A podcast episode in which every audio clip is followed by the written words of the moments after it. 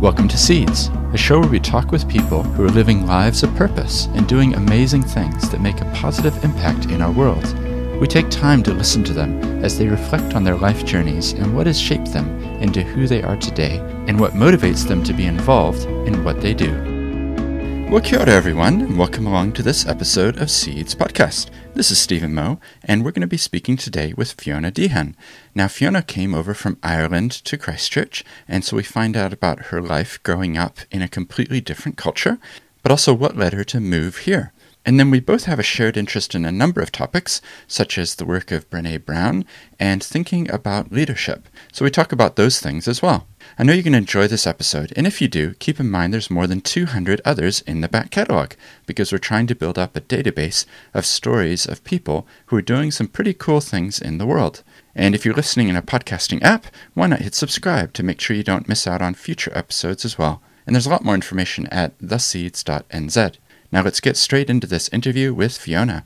All right, so it's a real pleasure to welcome Fiona Deehan, who's a coach and facilitator at Cara Consulting. Thanks for joining me. Uh, thanks, Stephen. Thanks for having me. I'm really excited. Yeah, no, it's wonderful. And I know that you've listened to many Seeds podcasts before, right? We were talking before we started recordings. Yeah, yeah. Oh, I've been a fan for a while and I've uh, I've listened to some great stories over the last maybe year or so since I've discovered it, and yeah, I've just really enjoyed it. I I really like the approach that you use. It's it's lovely. Well, what we'll do is the first half of the show, we usually talk with people about where they're from. Mm-hmm. And then the second half, we talk a little bit about what they're doing today. Yeah. So, in your case, um, we can hear an accent. So, mm-hmm. I'd love for you to take us back to your childhood and yeah. describe a little bit about the where you were from. Yeah, so I was born in Cork in the south of Ireland and yeah, I grew up there. I was on my own for a very short time of two years, and then another sibling followed, and then a couple of more. And um, I'm actually the eldest of six kids, um, and grew up on a farm in East Cork, down in the south of Ireland. And there's a gap of um, 15 years between me and my youngest sibling. So um, she um, she ended up probably having about four mothers because we were all quite a bit older. But the, the kind of four oldest girls, we were all quite close in age. So there's only two years between me and my next sister, and then two years again between her and twin sisters. So the four, it was almost like two separate little families in a way as we were growing up because um, my youngest sister, you know, was still just barely starting school when I was leaving home. So that was quite uh, quite a gap, I guess, there. But yeah. Um, and just describe yeah. the area for us. Like, I, I don't think I've visited there. What what kind? You mentioned a farm. Like, what sort of environment is it? Yeah. So um, so East Cork. Um, so Cork is a coastal county, so um, which is right down in the south of Ireland, and Cork um, is actually the biggest county in Ireland. So I guess it's it's kind of like a um, yeah. So you have Cork is one of six counties in Munster, and Munster's the province. So, um, so a rural area, farming area, um, probably nearest neighbour when I was growing up was about you know a ten minute walk or ten minute cycle over the road. A lot more houses appearing there now. Um, and where my home was built, my parents built their house across the road from my grandparents' home place. So my, my father's home place. So um, where he had grown up, so even when I was a, little kid and um, really little, before I think my mum even had my my next sibling, my mum used to work in the supermarket, and my granddad used to look after me when my dad would be out farming. But um, we grew up on a small dairy farm, not like the big dairy farms here in New Zealand, like um, a small farm, um, one man band.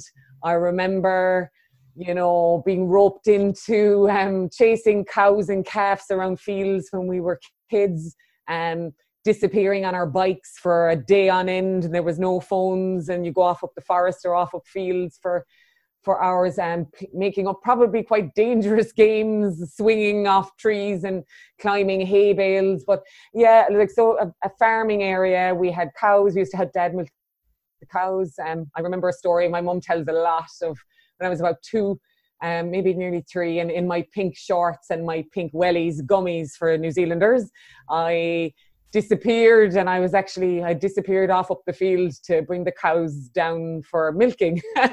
And I arrived back down like head to toe in muck um, but I was okay and that was the main thing. But yeah so lots of um, fun stories I guess and memories of that and um, growing up there. But yeah rural area local local village probably about five miles away um so no such thing as kind of uh, going off to the shop on your own or anything like that yeah and you mentioned your grandparents being there across the road does that mean mm. it was sort of an area that your family had lived in for a long time um, yeah, so my granddad was um, across the road. My grandmother, actually, on my dad's side, had passed away um, a long, long time before that. My mum never even met her.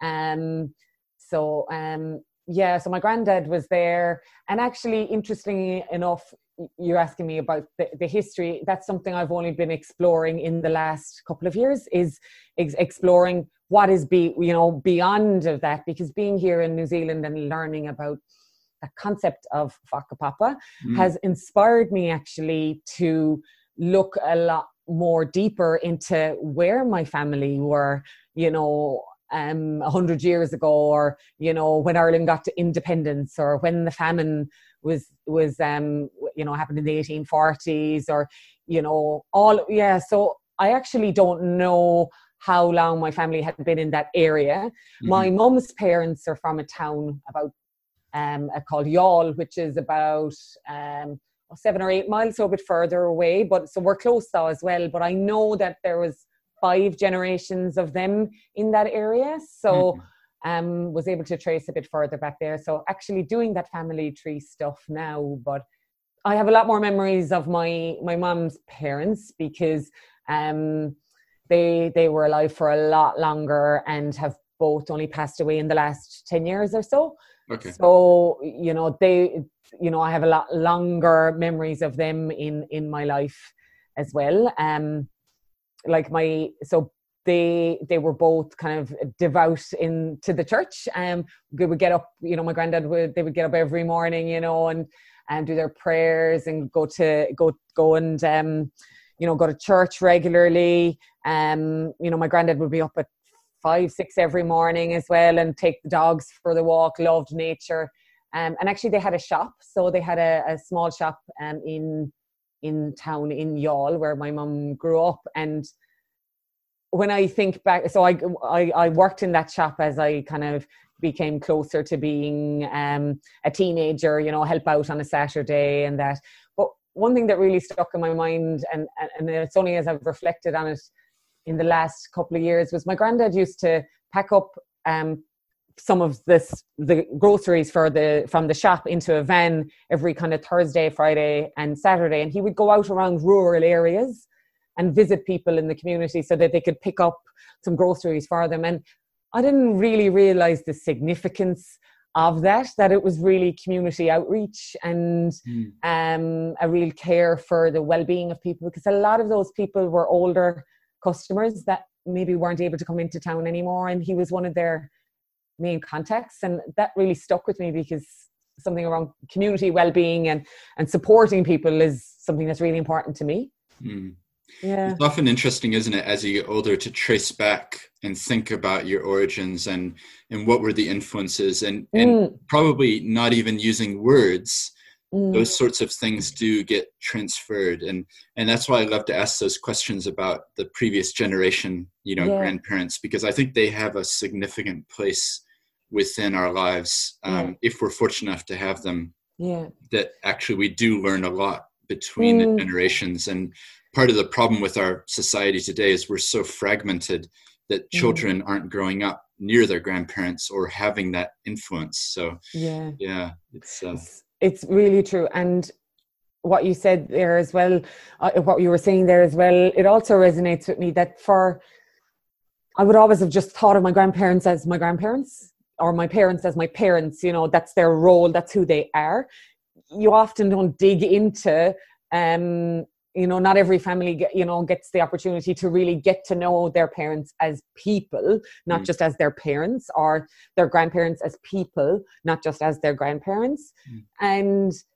and and and that was definitely the case for me you know i mean i i never really questioned the interests the other interests they were you know it just didn't didn't occur to me and and i guess that's something i'm again con- connecting with now and glad that i'm getting the opportunity to do that now and see the connections and i think that connects into that um what i mentioned earlier about exploring that whakapapa or mm. um legacy or you know that i'm not just who just the person i'm not just a person that created myself standing here in front of you that i am made up of all of these incredible people who have come before me. And actually i want to know more about those people and and the gems that i'm lucky enough to have inherited from them. And oh yeah and maybe sometimes the not so gemmy stuff. Yeah, yeah. but that's all part of it. You know you're you're the good the bad the you're human mm. you know? So what are where did all those parts I agree. And I think a practical step that we each can take is actually to interview or to record the generation before us. You know, like mm. your parents, for example, or my parents, for for our children's sake. Um, yeah. You know, like think of the legacy that that is. If you sit down with someone who's still alive today yeah. and just talk with them about their lives, a little bit like what we're doing right now. Yeah. You know that that it becomes a record of a person's life that you can then pass on to mm. you know your kids and and and so on so yeah you know, that's You're good. so right, and you've prompted me to think there as well. You know, for me particularly, I have a four-year-old daughter, mm-hmm. um, who's born here in New Zealand, and um, my husband is Irish as well. We're from very close to each other back in Ireland, but all of our families are back in Ireland, and you know that can be conflicting at times. But I am I am conscious of what you just said, and you know what I want to make more of a conscious effort, and that's why exploring who people are and and where we've come from and all of that is so important to share that so that she she knows that and knows who has come before her and whakapapa is as she's growing up. Yeah, yeah, exactly. I had it really reinforced to me with one of the first podcasts that I did, the Seeds. Yeah. Um, I think it was episode about 15, and I mm. interviewed someone named John Hammond, who then he, we knew that he had terminal brain cancer. He wow. died three months after the interview, mm. and I had his son write to me um, after the funeral and everything and say thank you for recording my father's voice because we did what we're doing here. Yeah. You know, you captured his life just before he died, and now we have that as a legacy for the grandchildren that he would will not be able to meet. You know, it's it's like this is important work. So, yeah, no, that's good. So, you as a child, then it sounds like there's a lot of outdoors activity. It's a beautiful area. There's cows. There's you know farm. Um, did you have a particular area that you enjoyed in terms of studying, or uh, what what really kept you interested? Um, yeah, um, yeah. Um, so, I guess. I, uh, what did I enjoy? So I definitely played. My, my dad. I remember even as even as a kid. Um, so my dad played hurling, which is like one of the which is um, one of the Irish national sports. It's the one with the sticks. Um, most people are like, "All right, the one that looks really dangerous." I'm like, "Yeah, that one." yeah. Um, and when he was playing, they didn't have to wear helmets.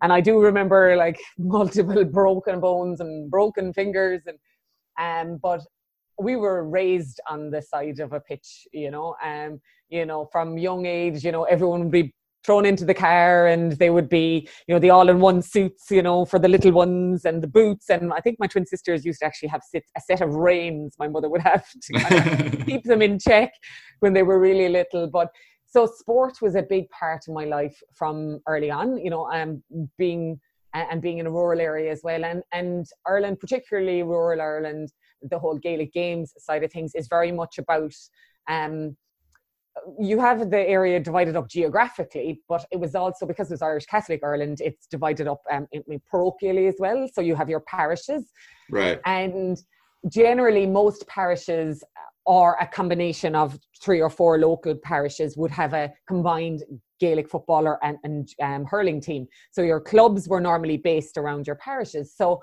it became such a pride thing to play for your parish and to play for your parish to wear the jersey. It's it was it's and and Gaelic games being like the the Irish national sports became you know they, even when I was growing up, you know, people were playing soccer, but you know, there was a foreign sport, you know, and even and even at that point, um, rugby was as well. You know, you would say Ireland are up there at rugby now, but back then, you know, rugby was for was traditionally a Protestant private school sport that was played in, mostly in Dublin. Um, you wouldn't have seen a lot of people playing in rural Ireland. But um, yeah, for me personally, like sport was always a big part of my life. Um, mm-hmm. School, I I wouldn't say there was anything in particular that I loved to study as a topic. I tended though to be one of those. I, I think it was an oldest kid thing, and that I um from earlier earlier on kind of was a little bit of a people pleaser and mm. i just was like just whatever i turned my hand to i need I, you know i wanted to be really good at it to kind of get the oh good girl fiona a little bit and mm. I, I think some of that stemmed from being the eldest kid and kind of you know I, I had been on my own for two years not even and then next thing there was more kids coming and i wasn't really you know um you know you're you're a bit more expected to be a bit more independent and that. So my way maybe of getting that bit of attention was by well if i do really well at this and this and this i get noticed. Now i wasn't probably thinking that at the time but i just thought oh if i'm a good girl you know.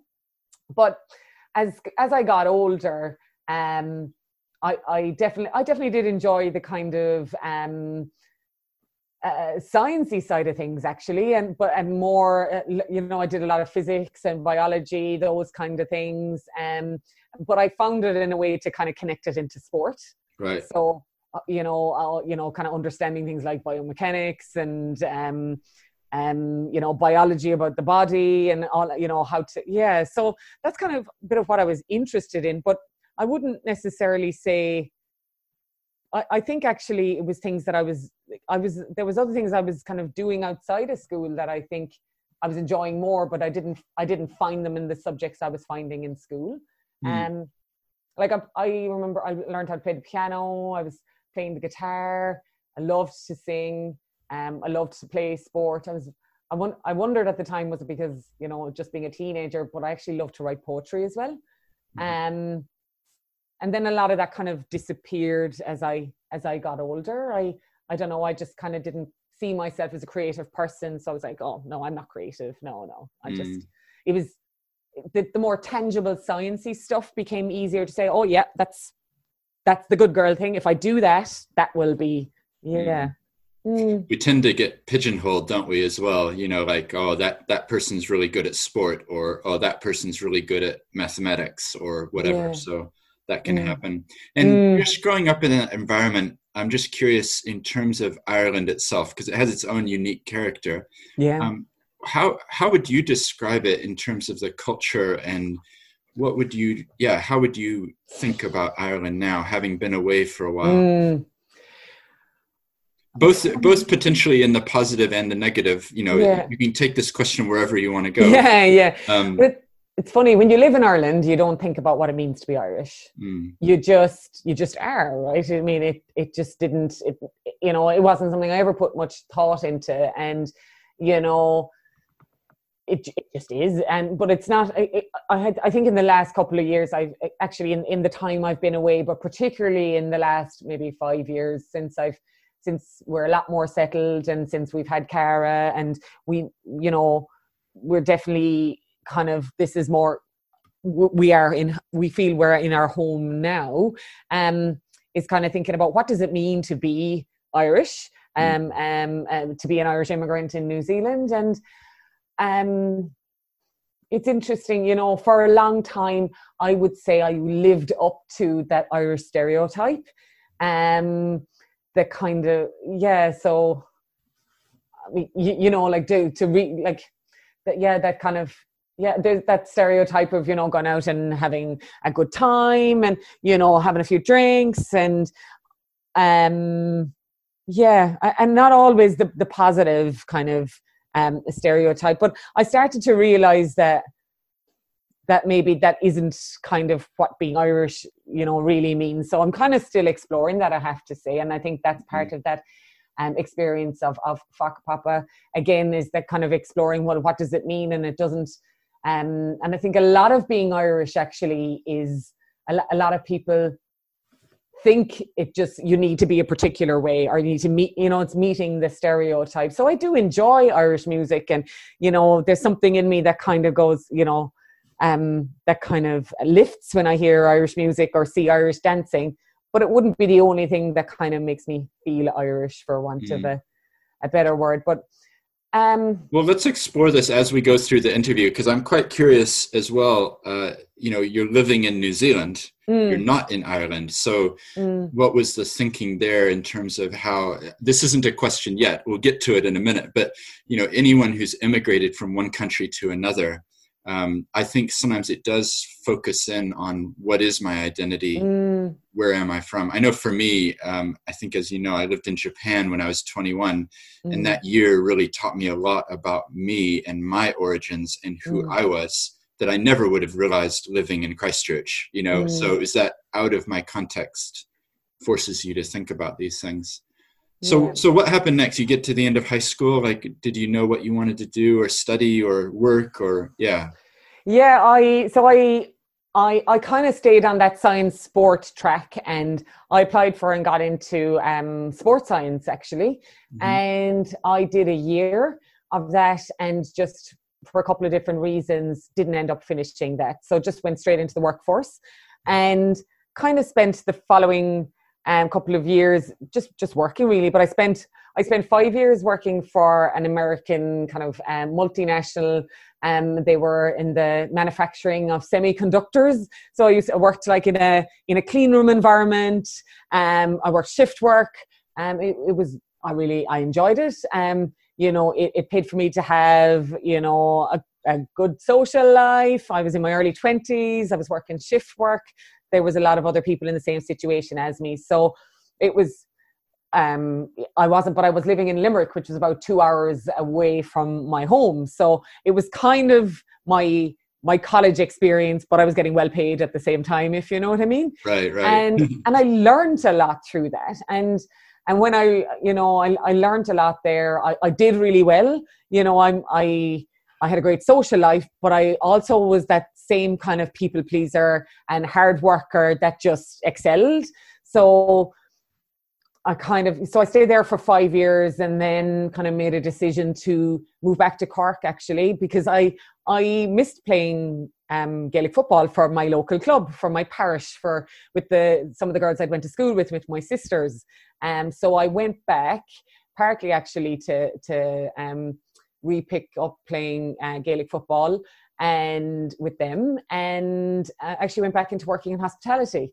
Mm. So I'd worked in hospitality throughout my um, throughout my uh, school years. Um, a very uh, common rite of passage for an Irish teenager, you know, is to work either waiting or waiting tables or um, pulling pints in, lo- in a local pub or something like that. So it's quite a common kind of part-time job, very different to the, um, you know, like, well, not so much very different, but um, very different in, in environment, I guess, to um, to some of the, the the kind of nightlife here. I found, especially the kind of rural pubs. I mean, a law unto themselves sometimes trying to get people to go home. but I loved it. And you know what? You probably would too because it's the stories.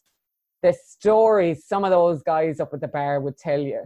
Right. I mean, you would just, you'd be sometimes just creased over laughing and sometimes, you know, nearly in tears. But and, and, sometimes you would end up nearly being a counselor for someone but mm. uh, that's one thing that i loved about hospitality was the people that you would meet and mm. the the range of stories and the richness or that someone could break into a song on a monday afternoon and it was mm. absolutely acceptable and i loved that yeah what do you think makes a good storyteller like if you think of some of those people that used to come in and tell stories what what was it that made them so compelling uh, I think because um, it's not always about the content of the story. Actually, mm. um, it is. I think it's about the pace mm. and the pauses and the the pace and the pauses and the language sometimes. Um, and sometimes you know it's almost like you know I could tell you the same joke as the person next to me, but it's all about how you tell it.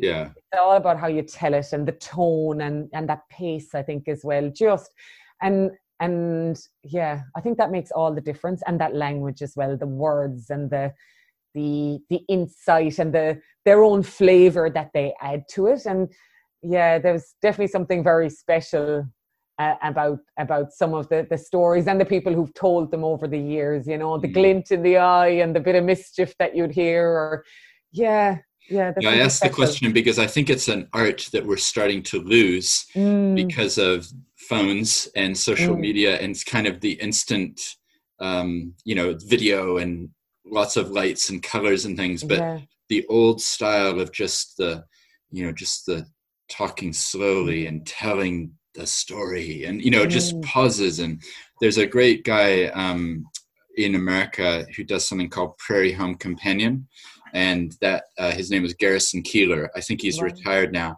but he just had this way he could tell a story and you'd be hanging on it you know on a radio format mm. and you'd just be listening like what's going to happen and if you read the stories they're actually not that interesting. Yeah. It's the way that he told it and how expressive his voice was. And yeah. yeah. it's something I'm I'm kind of worried about that we're losing a little bit of that um, yeah. ability to to tell stories.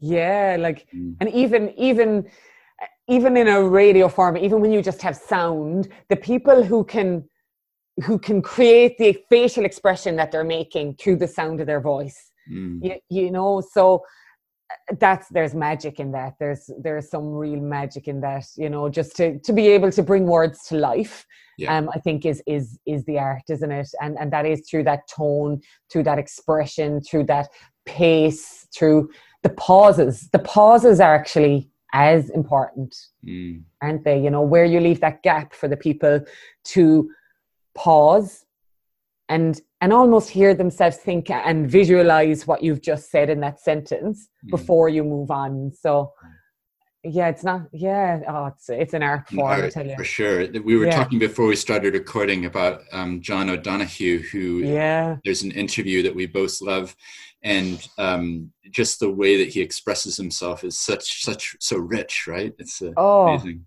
you know just, let's put a link to that in the show notes actually. Yes you can find it. let's. We both um, we both like it.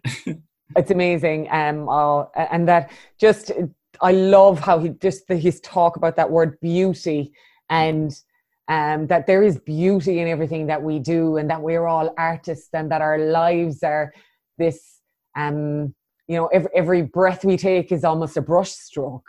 Mm-hmm. you know what a what a what a beautiful way to look at you mm-hmm. know our lives. And yeah there's there was something really special about that. As i said to you before that was a gift to me. So thank you. Yeah no i'm glad i could share it. So we are in new zealand. So can mm. you just describe new zealand's about as far as away as you can get from from your home? And it sounds like home was quite special. You know you've got what yeah. five siblings and you've got mm. your parents and you've got your community you've got your your team and everything like how did yeah. you end up deciding to leave and go traveling and, and what was the process of getting here yeah so um so i met my he was then my boyfriend um james in 2006 um i think it was 2006 wasn't it yeah it was and um a couple of years later, so you know, we'd been together for a couple of years, and we kind of thought, oh, you know, be good to go traveling together at some point. And and then the kind of global financial crisis hit and Ireland in particular because uh, because of where it was and also there had been this big construction boom was hit particularly strongly by it. Um, James was um, is a bricklayer um, as well. So from a work perspective um, it started to disappear. And you know even as someone who actually hadn't finished college at the time you know I was suddenly competing um, you know, for roles. I, I actually been had I was made redundant. I had moved on to a, a more of a admin role in actually a financial uh, institution at the time, and was made redundant. So kind of thought, okay, well that decides that.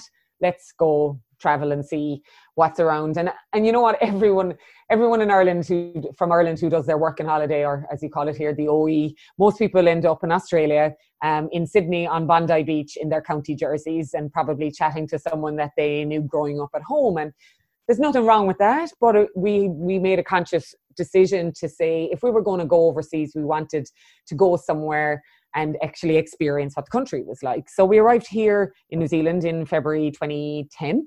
And yeah, I mean, we, we certainly did make some Irish friends then, but also so English and Scottish. But um, James started playing football here quite quickly, soccer.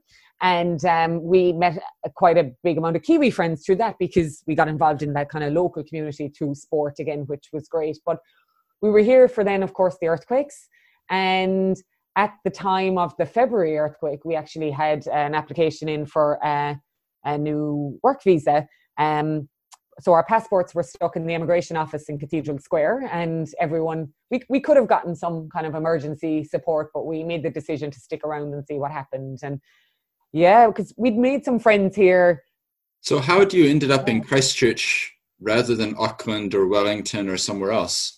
Um, just kind of oh, just by the, the, by luck or just by the, the flights that we found or we didn't really know. So maybe i don't think it was through research or intentional. It was just oh there's flights going to oh christchurch that place looks okay. All right we'll just go there. We didn't even actually think about the fact that um, it's not where most people start or is mm-hmm. what we did is we left ireland at this maybe the, maybe earlier in february and then we went to thailand for maybe four weeks. And then whatever flights that we booked came through um, Sydney and into Christchurch rather than anywhere else. So that's just where we landed. Right. Yep. Yeah. So it was just.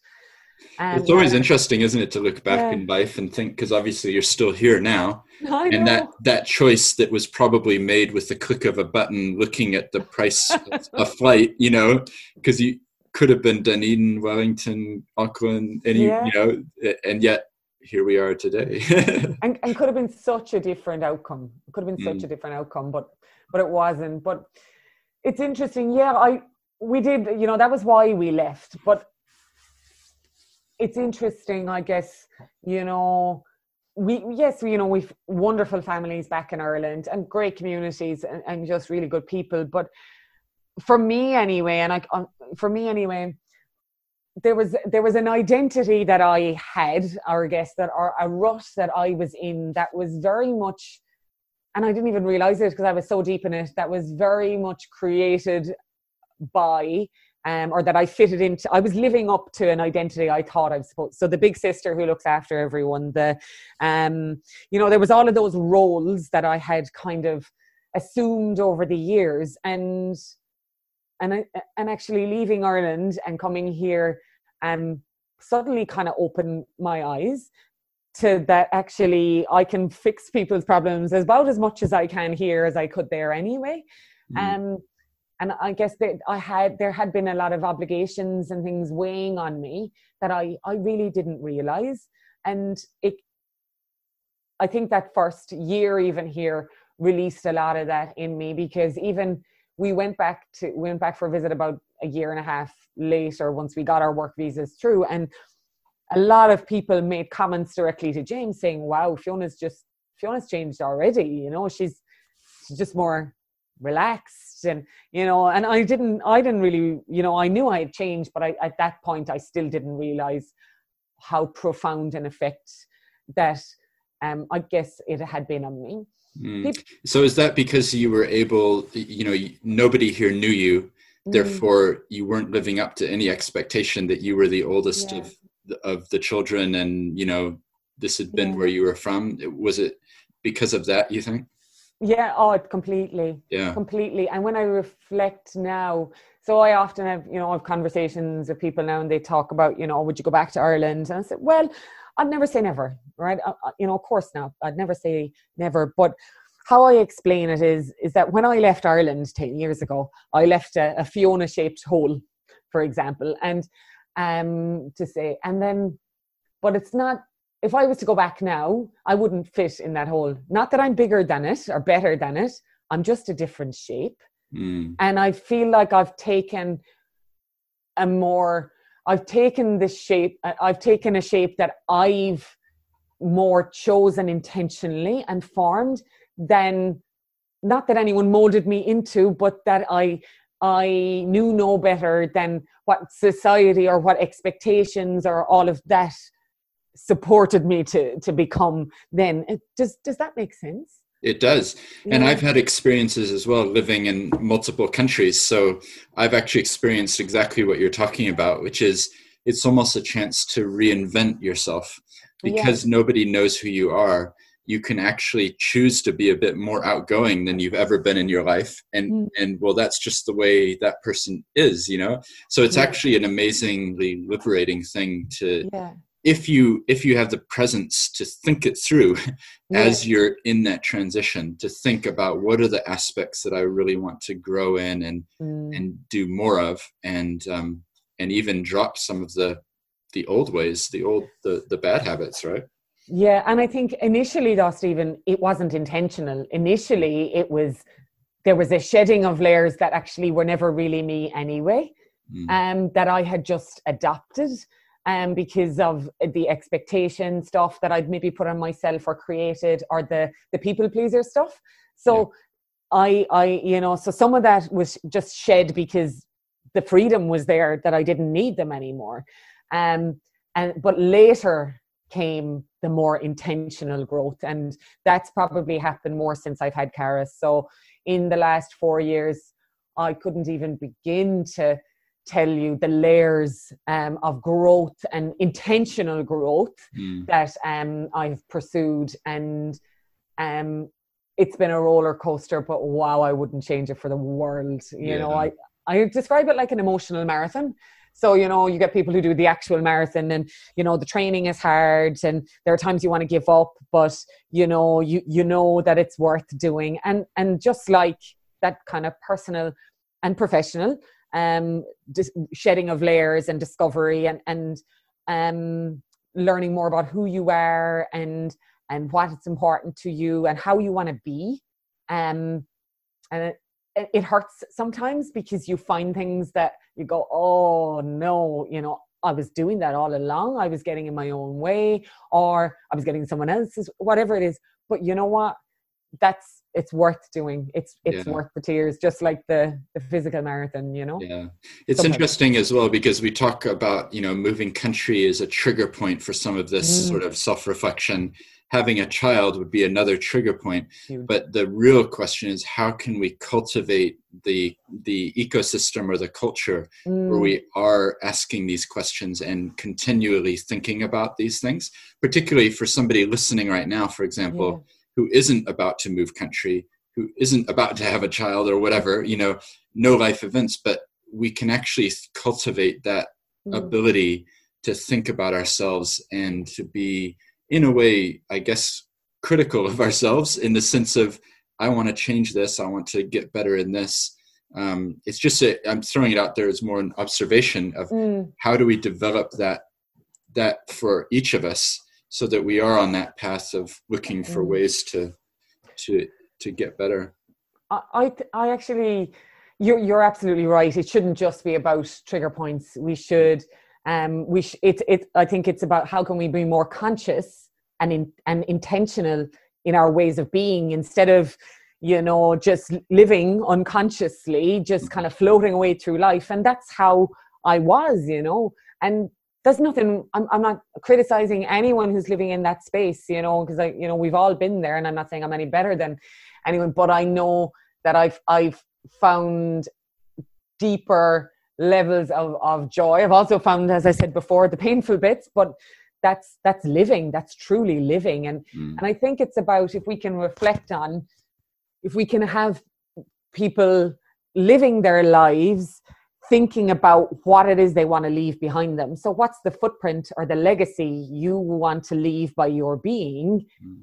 then maybe and and and be more brave or courageous to have those conversations instead of the oh hi how are you oh, i'm fine you know? You know i, I want to have those deeper conversations with people. And some people are a bit afraid of me. You know but yeah what what really matters you know from this life?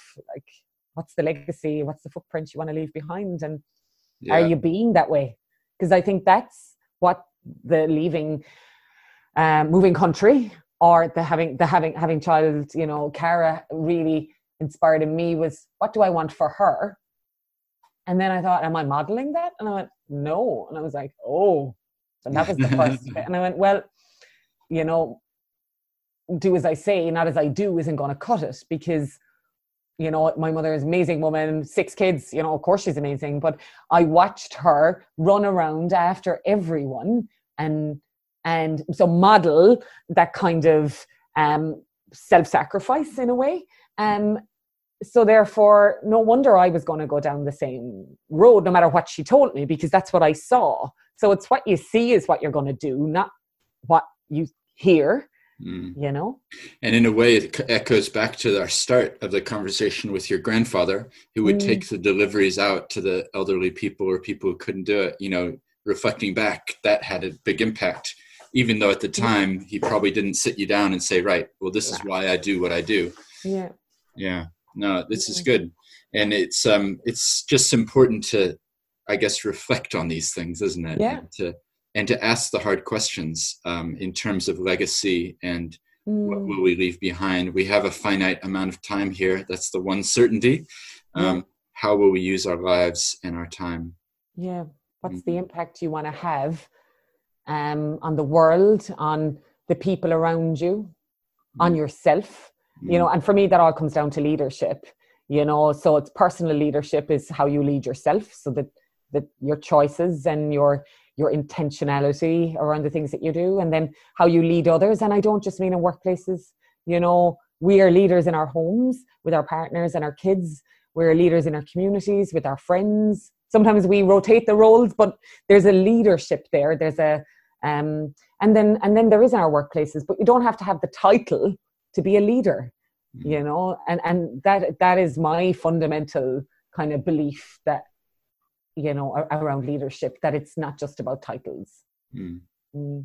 yeah i often come back to this that there's one person that you're in charge of and that's yourself and if you lead yourself well then other things will fo- will follow and sometimes if you do things for the motivation of getting a title or doing it to be recognized mm. it kind of undercuts the you know yeah. the, the authenticity of it and i think people confuse management and leadership as well you know? So you know someone might be listening to this and going oh yeah but that you know leadership isn't you know yeah that's about getting stuff done. No management is about ticking the boxes you know? Management is about the the reaching goals and so you manage things and um but you lead people.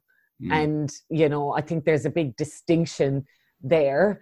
Um yeah so so and and workplace leaders or leaders in the community yeah so it's i think there's a really important distinction to make mm. I'd like to drill down a little bit in that, in the sense of I know you and I have both read a lot of Brene Brown's work, mm. and I mm. know she talks a lot about the idea of values and yeah. being clear about your values. And I remember I wrote a little thing about it, and I sent it to you for some comment, and you came yeah. back and said, actually, I had my values, and then I think you changed one of them or you tweaked yeah. it. Can you just describe what that was like, or what that's meant for you in terms of a lens on how you're doing things? Yeah, um, that was it, that was. It's been a really interesting experience. You know, reading a lot of Brene's work in the last couple of years. Um, and she's had a profound impact on that personal and professional journey I spoke about. Um, and um, so around the values, I mean, what I was really difficult initially was that she's like, you have to narrow it down to two. I was like, what?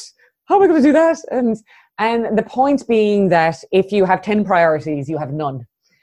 And also being that it's not that anything outside of those two aren't important to you, it's that those two are the God values. That if you can look at those through the through the lens, if you can use them as a lens to look at everything else in your life, and that you know, and that's how that's more your way of being um, in all of those other areas. And then that can be really you know profound and gives you that kind of almost like that compass that moral that internal compass um mm-hmm. to choose. So yeah so initially you know i had gone through all of the, the values and was looking at all these things. And I, I looked at you know i spent a lot of time over a couple of months you know reflecting on different experiences in my life um when i felt good in my career, in my work, in my life? What was I doing when I was feeling good?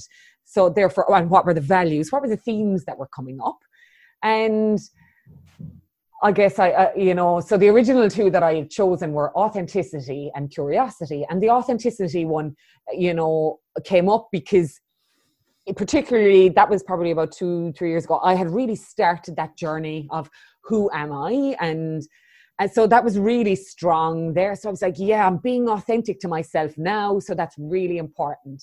And and the second one I chose was curiosity. And I that one was a no-brainer because learning is like just embedded in me and i love asking questions and you know so curiosity kind of encompassed um, learning as well as getting to know people and new things and new places. So curiosity was was easy but there was something about authenticity that didn't sit right and it wasn't because i'm not authentic but i wondered you know i couldn't figure it out. And then um, started to do a bit more digging i think in maybe towards the end of last year actually and I was like, oh, I think that was more because I was at that stage at that time and I was going through this whole process of, you know, finding what authentically was Fiona. And but as I started to look at the the impact that I wanted to have and the work that I loved doing, I actually ended up um, going back and choosing worthiness as another value, as a, and as and replacing it with authenticity.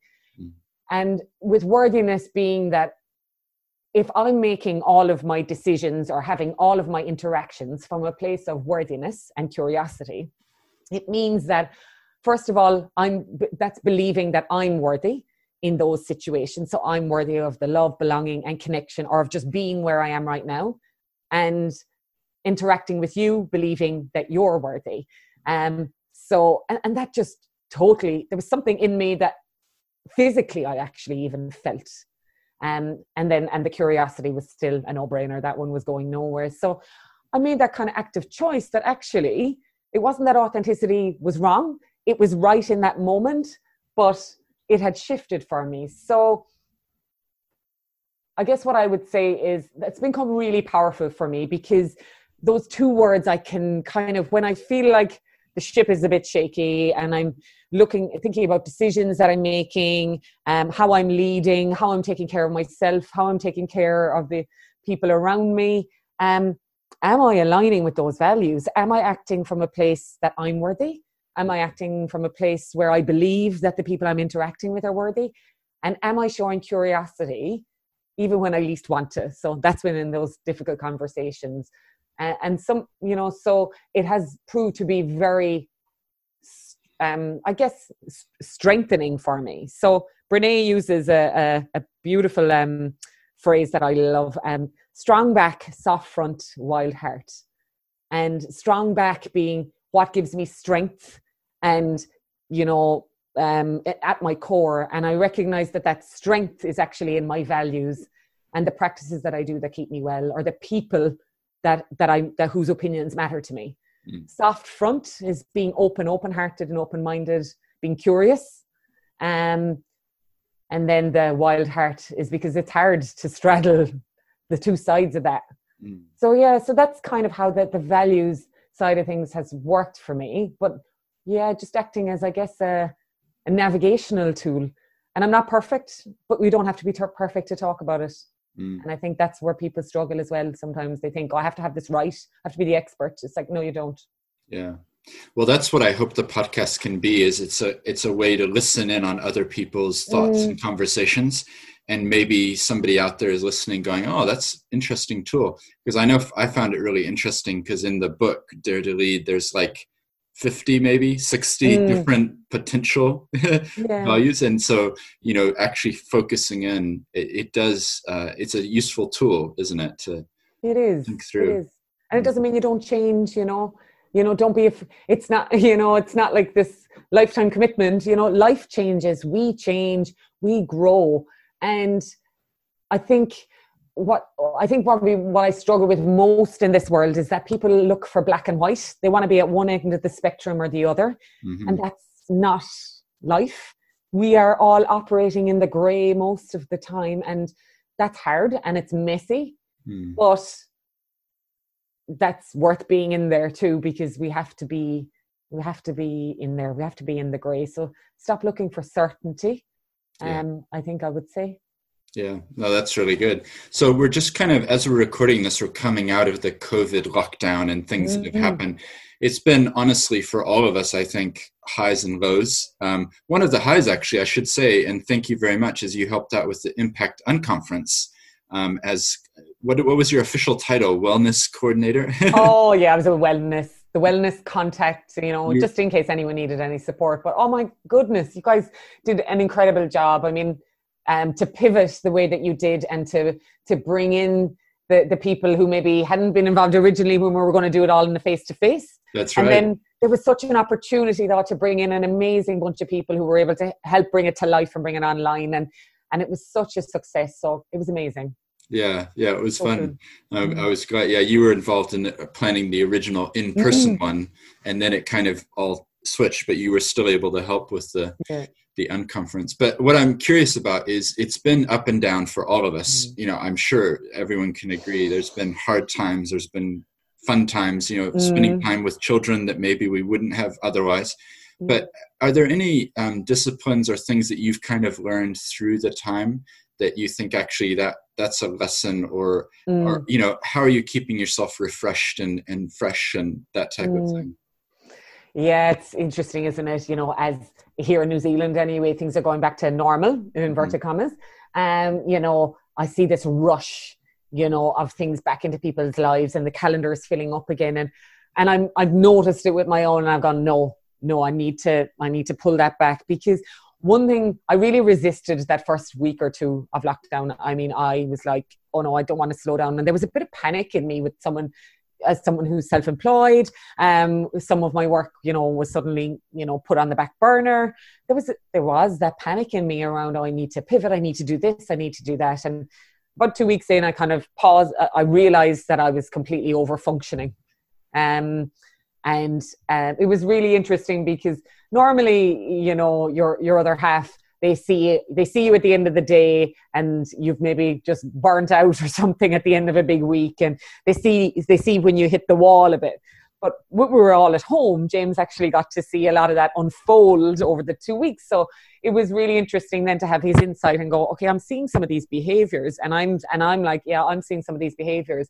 Okay what is going on here? This is you know so noticing anyway how i cope with stress was interesting but i was over over functioning but started to slow down then and we put some really good practices in place around you know childcare and splitting the time and it really helped me actually become much more efficient with my time because I had half the amount of time to work on whatever I wanted to work on. You have this half of the day, I have that half of the day. So it meant that if you wanted more time, you needed to be really sure about why you needed it um, and to be able to justify it in a way, you know. So we kept each other honest that way and went, you need more time is because mm. you know you weren't doing what you're supposed to or do you really need to do that? So that was quite good because as someone who works on their own normally you don't always get that accountability. Mm-hmm. um, but for me i think what i really recognized and found is that i there are two different paces. There's an internal pace that i have and there's an external pace of doing. So there's a, a pace of being and a pace of doing and my pace of being can be a lot calmer and slower and i can still be just as efficient with my doing mm-hmm. so the, so what i've been working through i guess and and kind of trying to kind of embed and maintain is that two different paces as as life is reopening up so um you know prioritizing okay well what helps me maintain that pace? Well you know practicing yoga and making sure i get to a couple of yoga practices a week um meditating every day even if it's only for five minutes. Um really looking at what is the work that you're doing and why are you doing that you know? Yeah so there's a there's a couple of things there that I've, I'm, I'm kind of trying to do from the, the work perspective mm-hmm. to help me because that's probably if anything is what will increase that internal speed is is work and that need to kind of hustle hustle hustle you know yeah no that's good and and the, the emphasis on being rather than doing i think mm. it's something that we can always have as a reminder because it's so easy to get caught up in the next task i've got to reply to yeah. this email somebody called i've got to do this other thing mm. and just having a breath and yeah. being in the moment, right? yeah. What is again back to the John O'Donohue? You know, he talks about. And, and I've read it just in the power. I'm reading the Power of Now um, by Eckhart Tolle, Tolle, I think, at the moment, mm. and just talking about that now moment, that just what's in that now moment what what is the beauty in that now moment and mm-hmm. right now look at the view, you know look at this amazing conversation that we're having yeah. the richness of the story the um you know our own different experiences you know when i'm sitting there with Cara you know and she's you know she's saying something to me and i'm like the beauty in that moment where my child is you know conversing with me and, and I'm the only thing in the world, you know. Yeah. And even the, the, really simple things. What's what is in this moment for me right now? Mm. Mm. Yeah, and I think the problem with our society is we're always looking to the future and a future point when mm. everything will be better than it is today. And the reality is when we if even if we got to that mythical point where we were handed a million dollars and a gold plated mm-hmm. necklace or whatever you know like yeah even if you got there it would still be there's another moment coming you know it's it's never so the point is each day what are you getting from it and, mm. and and how are you appreciating it and it's it's a discipline isn't it i i, I have trouble sometimes too just thinking yeah. oh i'm i'm looking forward to the weekend because it's only yeah. tuesday or whatever yeah. but actually this is this is Tuesday. This is I'm alive. I'm breathing. yeah, yeah. And yeah. and the thing is, like again, like I said before, no, I'm not perfect. You're not perfect. We don't have to be perfect and doing this right all the time to talk about it. Mm. You know, we're aware of it. Um, being aware of it and noticing it and talking about it and yep. and practicing it in small moments. It's like building a muscle. If we keep practicing and we, we will build those presencing muscles. It doesn't mean we'll never jump off. Of course, yeah. we're human, we're fallible, you know, except that we're not going to get it right all the time. But it's what we do in most of the time or what we're, are, we're intentionally trying to do. Yeah. is what matters. So tell us a little bit about Cara Consulting and what, mm. what your aim is there, what you're what how you're getting involved in the community or, or meeting with people. Yeah, what's going on?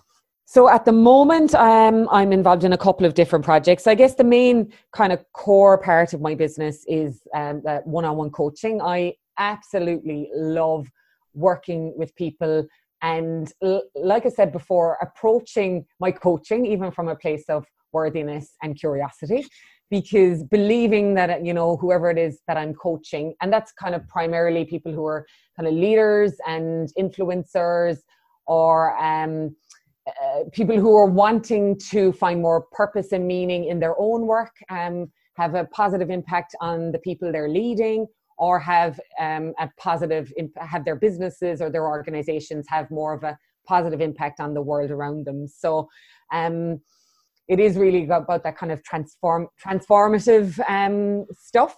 But yeah coming from it from a place of believing that every client or every person that i work with they have within them what they need.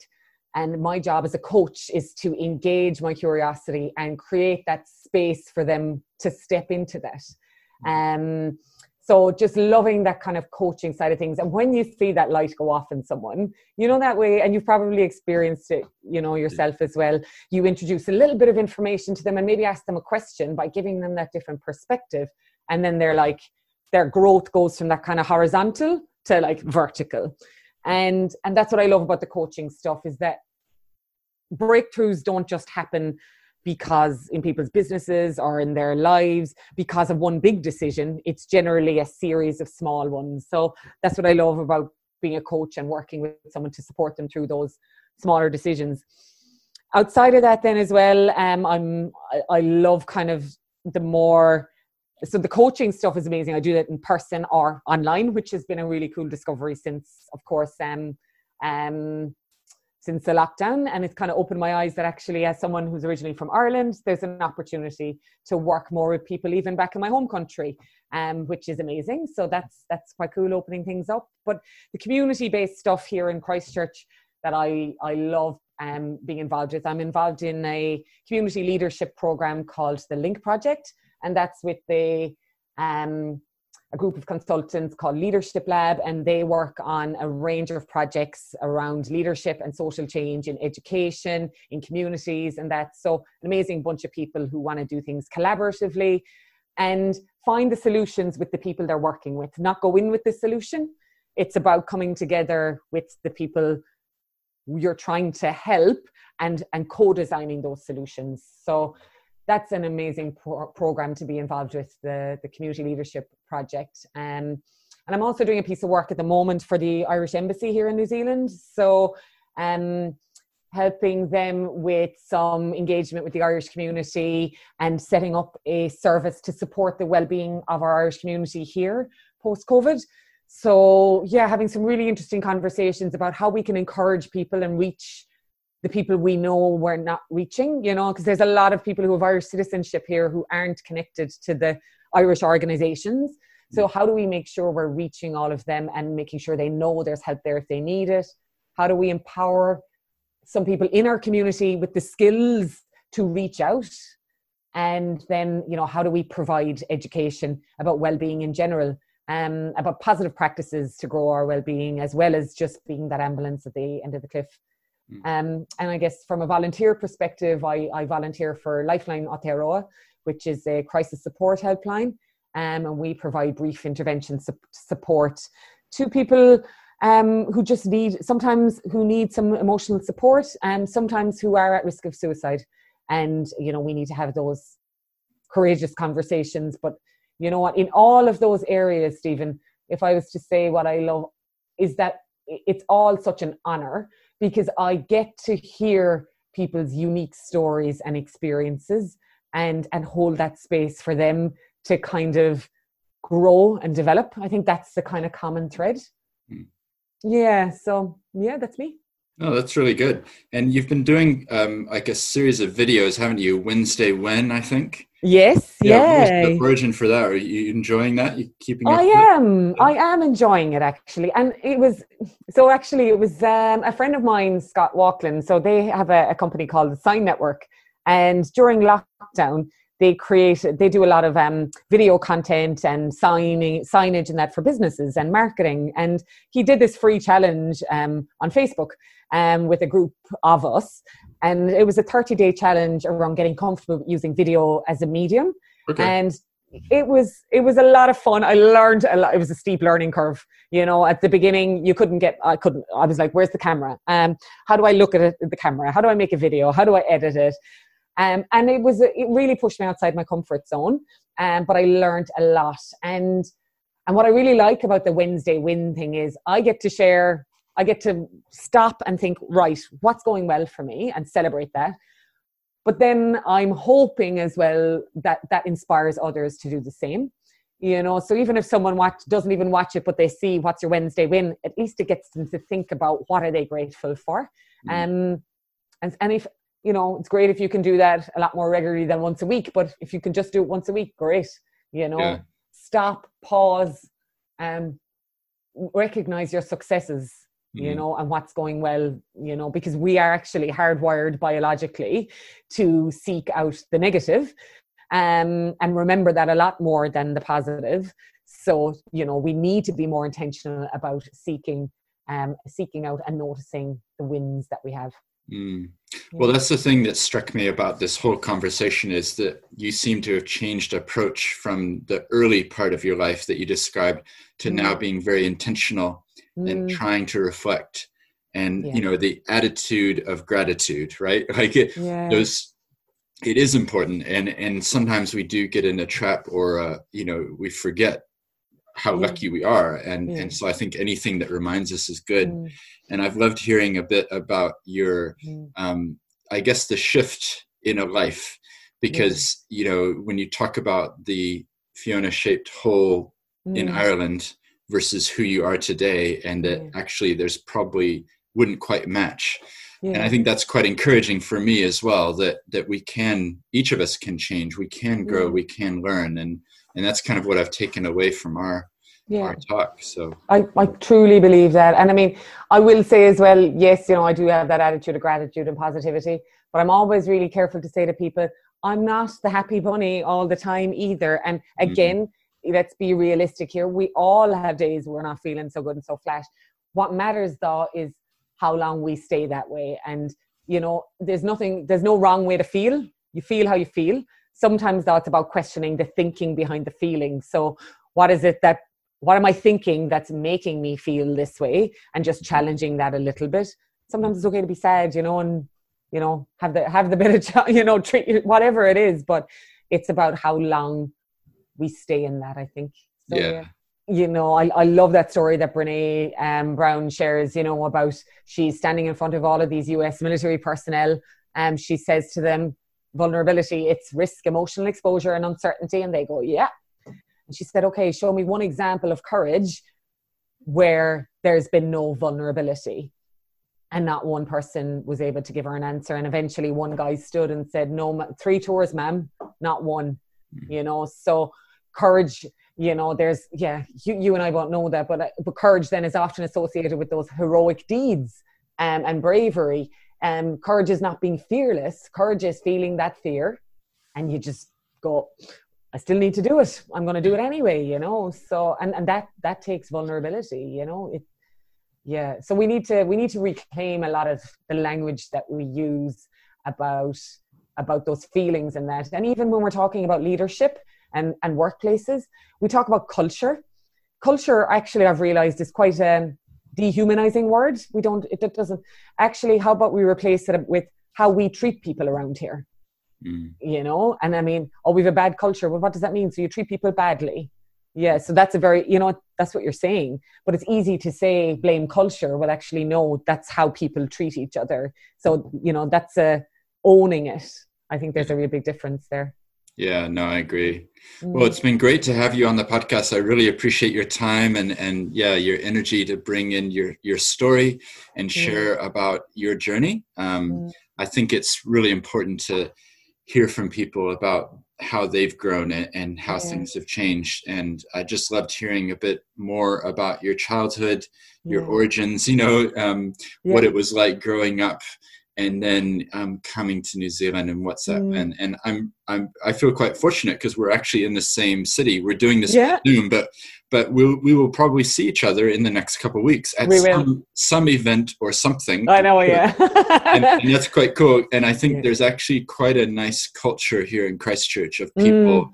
and you know many of the people that I know as well. And mm. there seems to be a like a convergence of people who are pushing in the same direction. So yeah. it's it's a pleasure to have you as one of them, as one of the mm. people who've come in to be part of creating that culture here. Yeah, it's a mm. pretty special city. I think there's great things have come from here in the last 10 years, and I think there's even greater to come.